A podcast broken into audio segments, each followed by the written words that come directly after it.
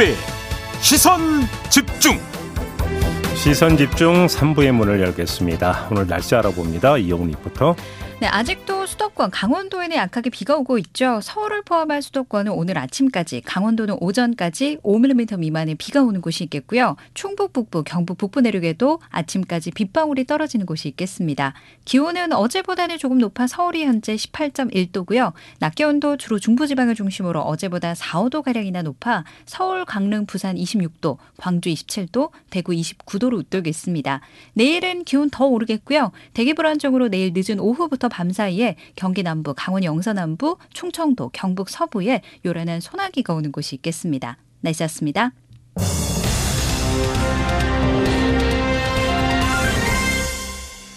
네, 윤석열 대통령이 반도체 인력 양성을 아주 강하게 주문한 후에 교육부가 분주해졌습니다. 반도체 학과 정원을 늘리겠다 뭐 이런 대책을 서둘러 내놓았는가 하면 어제는 엄청 큰 토론회도 열었다고 하는데요. 실국장들 거의 대부분이 참석을 했고 교육부 전체 직원의 60%가 뭐 줌으로 이 토론회를 보도록 했다 뭐 이런 소식이 전해졌는데 이런 움직임 어떻게 봐야 될지 어, 그리고 또 어떻게 해결을 해야 될지 궁금해서 지금부터 차례로 두분 연결하도록 하겠습니다. 자, 먼저 학계에서 어떻게 보고 있는지 궁금해서요. 성균관대학교 화학공학부의 권석준 교수 전화로 연결하겠습니다. 나와 계시죠? 예, 안녕하세요. 네, 안녕하세요, 교수님. 일단 이전부터 여쭤볼게요. 반도체 학과라고 하는 걸 어떻게 그 설정을 해야 되는 거예요? 일단은 반도체 학과 자체는 반도체라는 이름이 명시된 반도체 학과, 예를 들어서 반도체 정보공학과나 음. 반도체 디스플레이 학과, 뭐 반도체 공학과 이런 과들이 있고요. 예. 이에 더해서 기존의 전통 학과들인 전기전자공학과, 음. 컴퓨터공학과, 음. 물리학과, 화학과, 화학공학과 같은 과들이 있습니다. 아, 그것까지 이제 다 포함을 시켜야 된다는 말씀이신 거죠? 그러면 반도체 학과라고 그렇습니다. 한다면. 그렇습니다. 그러면 지금 뉴스를 보면 반도체 관련 회사들이 그 대학과 계약을 맺어서 그 운영하는 계약 학과가 있다고 하는데 이건 뭐예요? 아, 지금 이제 말씀드린 것처럼 이제 반도체라는 이름이 명시된 학과들이 대부분 그런 대기업들과 학교가 계약을 해서 프로그램을 만든 학과라고 볼 수 있는데요. 음. 이런 계약 학과들은 그 계약의 특성상 그 과를 졸업한 학생 대부분이 그 계약을 맺은 기업으로 네. 아, 이제 취업을 하게 됩니다. 그러니까 예를 들어 성균관대학교 같은 경우에는 삼성전자와 계약 학과를 맺어서 예. 반도체 정보공학과가 있고요. 예. 뭐 고려대 같은 경우에는 하이닉스와 뭐 음. 뭐 연세대 같은 경우는 뭐 삼성과 이런 식으로 음. 계약학과가 있습니다. 아 그러면 혹시 윤석열 대통령이 했던 반도체 인력과 관련된 건 이 계약학과 학생들로 생각을 해야 되는 겁니까? 어떻게 봐야 되는 거예요? 아 그것은 아니고요. 예. 아무래도 이런 계약학과는 기업과 학계 학교가 예. 서로 이해관계가 맞아서 알아서 이제 만드는 프로그램이라고 본다면 음. 이번 정부에서 추진하고 있는 정원 확대는 아까 말씀드린 이런 반도체 관련된 모든 유관 학과에 음. 정원을 탄력적으로 조정을 하겠다라는 것으로 이해할 수 있습니다. 그러면 지금 교수님 보시기에 지금 반도체 인력이 정말 그렇게 많이 부족한 상황이에요? 사실 반도체 산업의 범위가 넓고 층위가 다양하기 때문에 어떤 네. 분야는 인력이 이미 초과로 공급이 되는 분야도 있습니다만 음. 어떤 분야들은 이제 인력이 말 그대로 부족하다. 예. 그리고 늘 충원이 어렵다 이런 식으로 이제 말하는 분야들이 있습니다. 아 그래요? 근데 지금 뭐 보도를 보면은 소부장 기업 등에서 국내 반도체 업계 기준으로 해서 부족한 인력이 인력이 1년에 한 3천 명 정도 된다. 이런 이야기가 나오던데 이건 어떤 계산법으로 이런 집계가 나오는 걸까요? 아, 예를 들어서 그런 이제 소부장 기업 같은 경우에는 아무래도 이제 대기업의 협력사들인 경우가 대부분이고요. 예.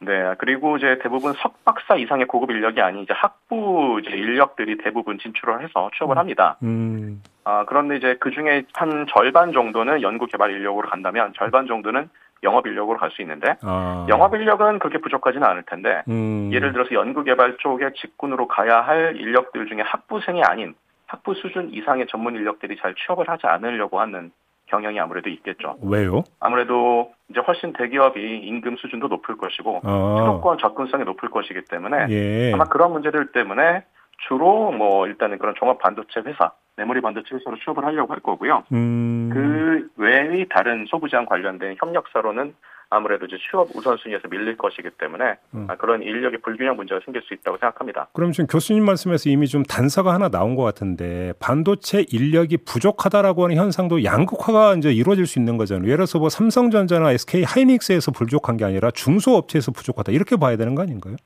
뭐 그렇게 단편적으로만 볼 수 있는 건 아니지만 예를 들어서 네. 그런 층위가 워낙 다양합니다. 그래서 음. 앞서 말씀드린 것처럼 학부생들 같은 경우에는 학부만 졸업해서 예를 들어서 대기업에 간다고 하더라도 네. 아주 전문적인 직군에 배치되지는 않습니다. 예. 어떤 장비를 operate 한다든지 음. 품질 검사를 한다든지 이런 식으로 어, 배치가 되는데 그렇지만 선행 연구 개발 같은 분야는 대기업도 여전히 음. 인력이 충분치는 않은 상황인 것이죠. 음, 그러면 소재 부품 장비 회사 같은 경우에는 어, 아무래도 이제 그렇게 인력의 수준이 대기업하고는 또 많이 차이가 날 것이기 때문에 예. 아마 그런 수급의 문제가 있다고 생각합니다. 근데 지금 그 핵심 인력은 역시 연구 개발 쪽이라고 봐야 되는 거 아닌가요? 그리고 만약에 그렇게 본다면 네. 학부 졸업생이 지금 중요한 게 아니라 석박사급이 중요하다 이런 이야기 좀 나오는 것 같은데.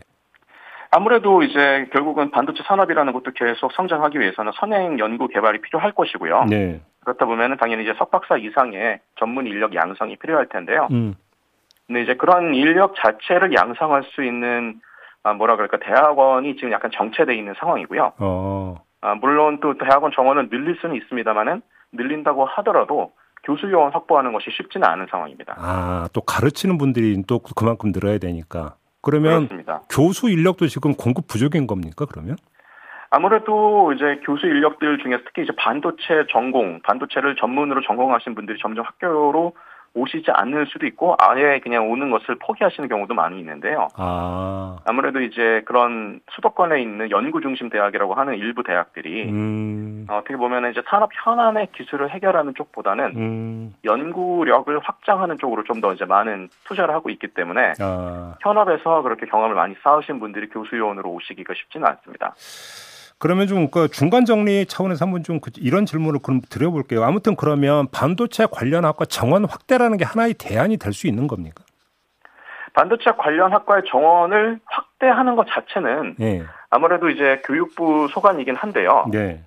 아, 이게 뭐 잘 아시다시피 수도권 대학들 같은 경우에는 수도권 대학에 아, 어떤 수도권 정비 계획법이라는 법이 있어서 맞아요. 정원을 예. 함부로 늘릴 수는 없는 상황입니다. 예, 예. 설사 늘릴 수 있다 그러더라도 결국은 이게 제로섬 게임이기 때문에 음. 아, 비수도권 대학의 정원은 그만큼 줄어들 수밖에 없겠죠. 어. 그래서 정원을 기계적으로 무조건 늘리는 것은 능사는 아닌 것 같고요. 예. 기존에 있었던 유관 학과들과의 그런 융합 프로그램을 더 많이 만들고 음흠. 그냥 학부 수준에서의 프로그램이 아닌 학석 연계 프로그램 음. 같은 프로그램으로 정원을 조금 더 탄력적으로 조정할 수 있는 방법은 음. 있습니다. 아. 양의 어떤 그 확대가 아니라 뭔가 좀 어떤 시스템이나 질을 좀 정비를 해야 된다 이런 말씀이시네요 그러면? 예, 그, 그 시점이 굉장히 좀 중요한 시점이 됐습니다 이제는. 어, 근데 지금 교육부가 이쪽도 좀 파고 있는 걸로 파악하고 계세요. 어떻게 보고 계세요 교수님? 아, 교육부에서도 굉장히 지금 아, 이런 부분에 대해서 지난 음. 사실 교육부가 굉장히 많은 노력을 하고 있는데요. 네.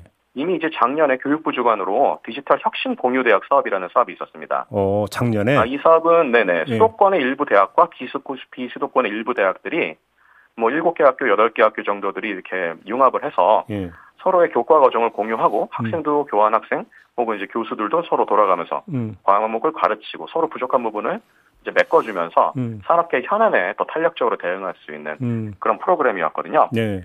네, 이제 이미 이런 프로그램들을 이제 교육부에서 작년에 론칭을 하셨고요. 오. 아마 이제 이런 프로그램들을 기반으로 조금 더 이런 프로그램을 더 확대할 수 있는 음. 여지는 있습니다. 그럼 교육부가 이미 그런 프로그램 가동하고 있는데 왜 이렇게 욕을 먹었을까요? 아무래도 이제 그 정도가 충분치 않다 이런 아마 이제 관점이 네. 있었던 것 같습니다. 알겠습니다. 근데 이 정원 확대 이야기가 나오니까 지금 수도권 대 네네. 비수도권 자, 이 이야기가 다시 나오고 있잖아요. 조금 전에 교수님도 그 말씀 주셨는데 그냥 정원 확대 한다고 치고 어떻게 네. 해야 된다고 생각하세요?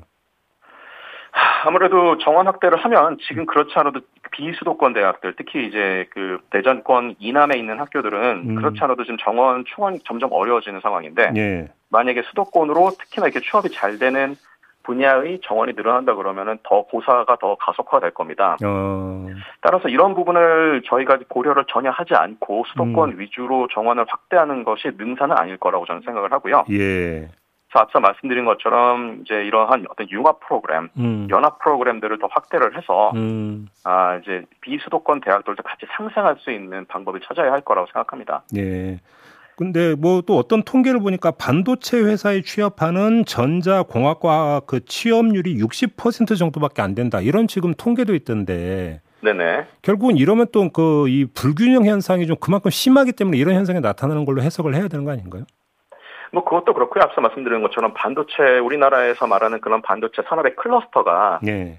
서울, 뭐 수원, 평택, 이천, 용인 이렇게 어떻게 보면은 경기도 음. 서울과 경기도 이남에서 주로 클러스터가 형성이 되고 있기 때문에 네.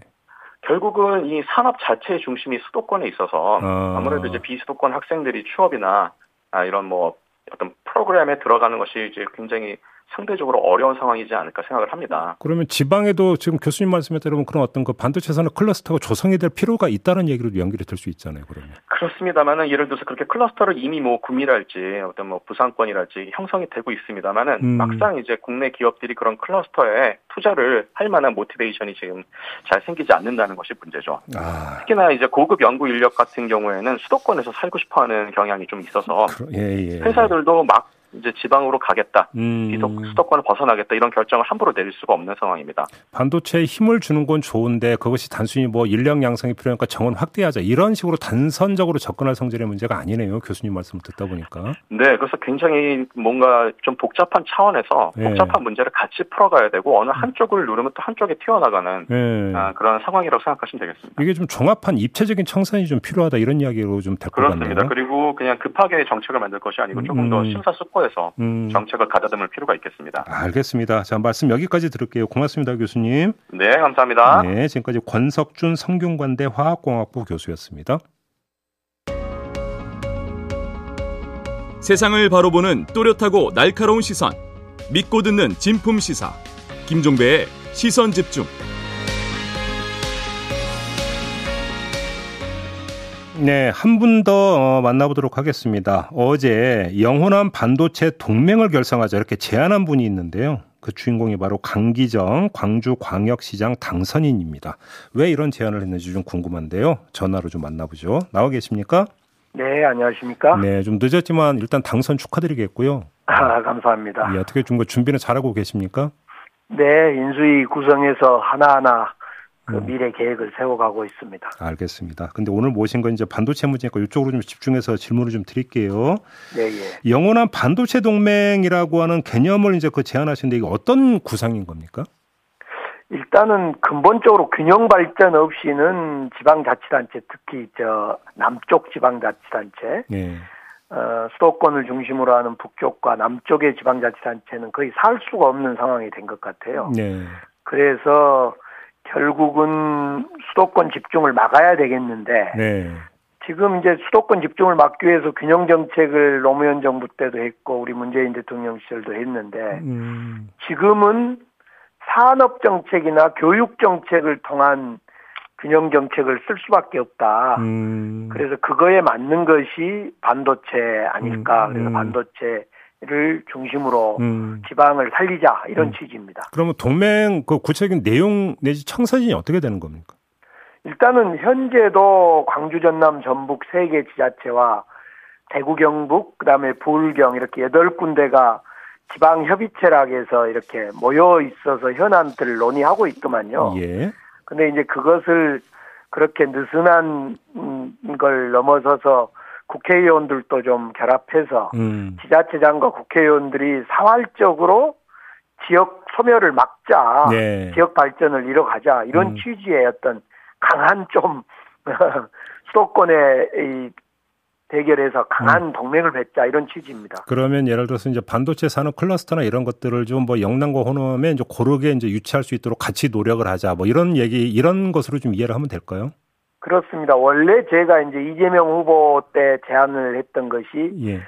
영호남이 함께 광양 진주쯤 했다가 당시에 저 미래 남부 수도론을 이재명 후보가 이야기할 때 음. 남부 수도론의 핵심을 반도체 첨단 도시를 만들자. 아. 광양과 진주쯤에 만들자. 음. 그 당시에 다, 마침 국회에서 첨단 산업 지원 특별법이 통과가 될 쯤입니다. 예. 올 초에요. 예. 그래서 국가가 선투자하는 이런 첨단 도시를 만들어내면 음. 수도권 집중이 좀 막아지지 않겠냐 음. 이런 취지를 이재명 후보 때도 제가 그 이재명 후보하고 얘기를 나눴었고 예. 어 이제 이 동맹도 어찌 보면 우선 호남이냐 영남이냐가 중요하기 전에 음. 수도권이 아니어야 된다라는 취지의 포인트가 가 있습니다. 아 그렇군요.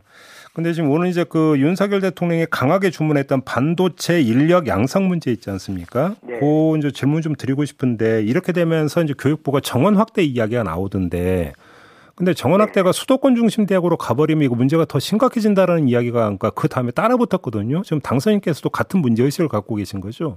그렇습니다. 지금 수도권 정비 계획법에 서 수도권은 산업이라든가 인구를 좀 통제해 놓고 있는데 네. 균형 정책에 의해서 통제해 놓고 있는데 만약 대학 정원을 수도권 중심으로 풀어버리면 그렇지 않아도 대학 입학 정원이 부족하는데 음.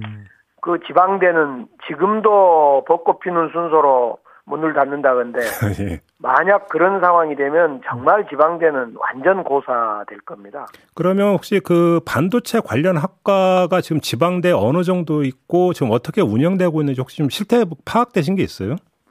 전체적으로는 잘 모르겠는데 제가 소속되어 있는 우리 광주 전남만 하더라도 제가 다녔던 전남대 전기과 네. 있고 또 목포대에 하나 있는데 음. 60여 명입니다. 두, 광주 전남은 합쳐봤자 120명 정도의 어. 그 학부생입니다. 그것도. 아 그거밖에 안 되나요? 예. 그리고 이제 예 지스트라 그래서 과학기술원 음. 여기가 이제 그 반도체 계약학과라 그래서 그 기업하고 하는 계약학과 예. 20명을 추진해 보겠다 이렇게 발표했는데 예. 그래봤자 광주 전남으로 보면 80명 아니 120 현재 120명이고 지스트가 하더라도 140명. 음. 뭐이 정도고 140명도 지방에서는 조립에 졸업해서는 이 취업이 잘 안 되니까 음. 뭐 수도권에 밀리다 보니까 그나마도 뭐 과를 이탈해버리거나 어허. 중간에 그만두거나 이런 실정이라고 봐야죠. 그러니까요. 지금 오늘 나온 뉴스를 보니까 어, 반도체 관련 학과를 다니던 학부상의 중도 탈락자 비율이 전체에서 지방대생이 차지하는 비중이 71%더라고요. 예, 예. 그러니까 서울의 6.6배에 달한다 이런 지금 통계가 나왔던데 이런 현상이 나타나는 주된 이유는 그럼 어디에 있다고 봐야 되는 겁니까? 결국은 이제 지금 반도체 인력은 주로 삼성이나 SK 이런 하이닉스에서 수급 그 수요처가 어 네, 네. 되는데 일자리가 되는데 예. 제가 청와대에 근무했던 19년 20년에도 그런 일이 있었는데요. SK 삼성 이런 데서 계약학과를 만듭니다. 그 기업의 인력을 공급받기 위해서. 네, 네, 네.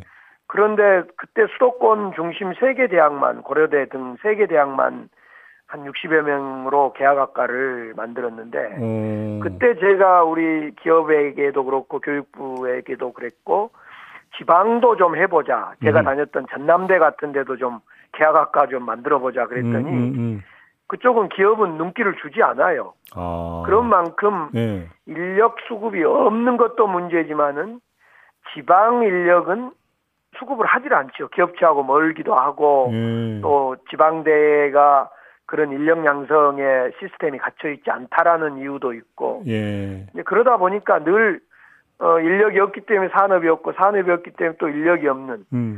지방의 그 고사가 되고 있는 거죠. 그러면 결국 이게 악순환인데 그럼 이 악순환의 고리를 끊으려면 역시 반도체 사는 클러스터나 이런 것들이 지방에 조성돼야 된다. 여기서부터 시작이 되는 겁니까 그러면?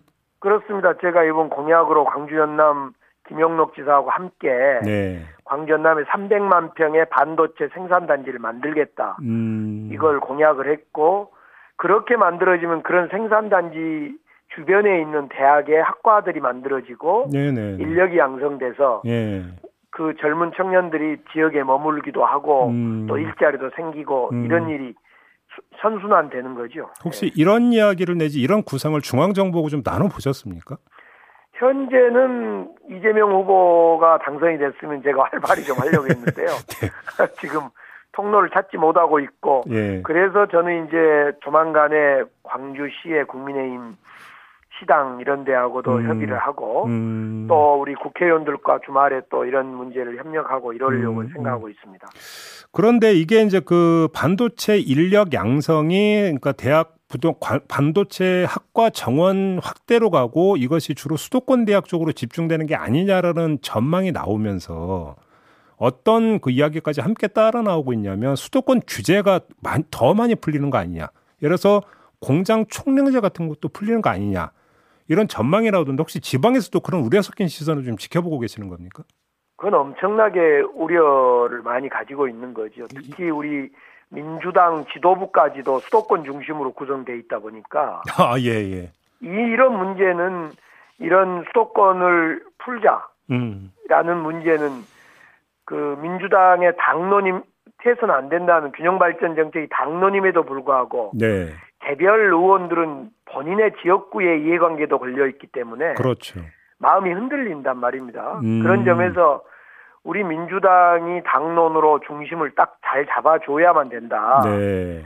이런 문제 수도권 규제 완화 문제는 늘 보면 같은 민주당 내에서도 수도권 의원과 지방 의원이 약간 결이 다르는 음. 이런 움직임이 있는 것 같습니다. 네. 그래서 이번에 제가 반도체 동맹이라고 표현하는 상징은 수도권보다 밑에 있는 네. 대전 이남에 있는 영호남 지역이 음. 아무튼 힘을 보여줘야 된다 이런 음. 취지입니다. 그러면 혹시 그 뭐 국민의힘 소속으로 되어 있는 지금 영남 쪽 그 단체장들하고도 혹시 뭐 얘기 좀 나눠보고 계세요?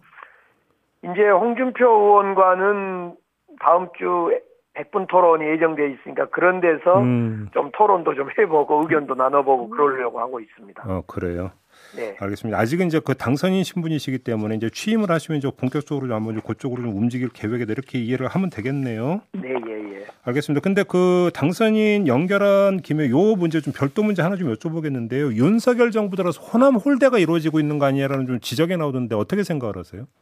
당연히 홀대이고 일부러라도 균형 지역 균형 인재를 맞추는 것이 과거 어떤 정부든 노력을 했던 거죠. 네.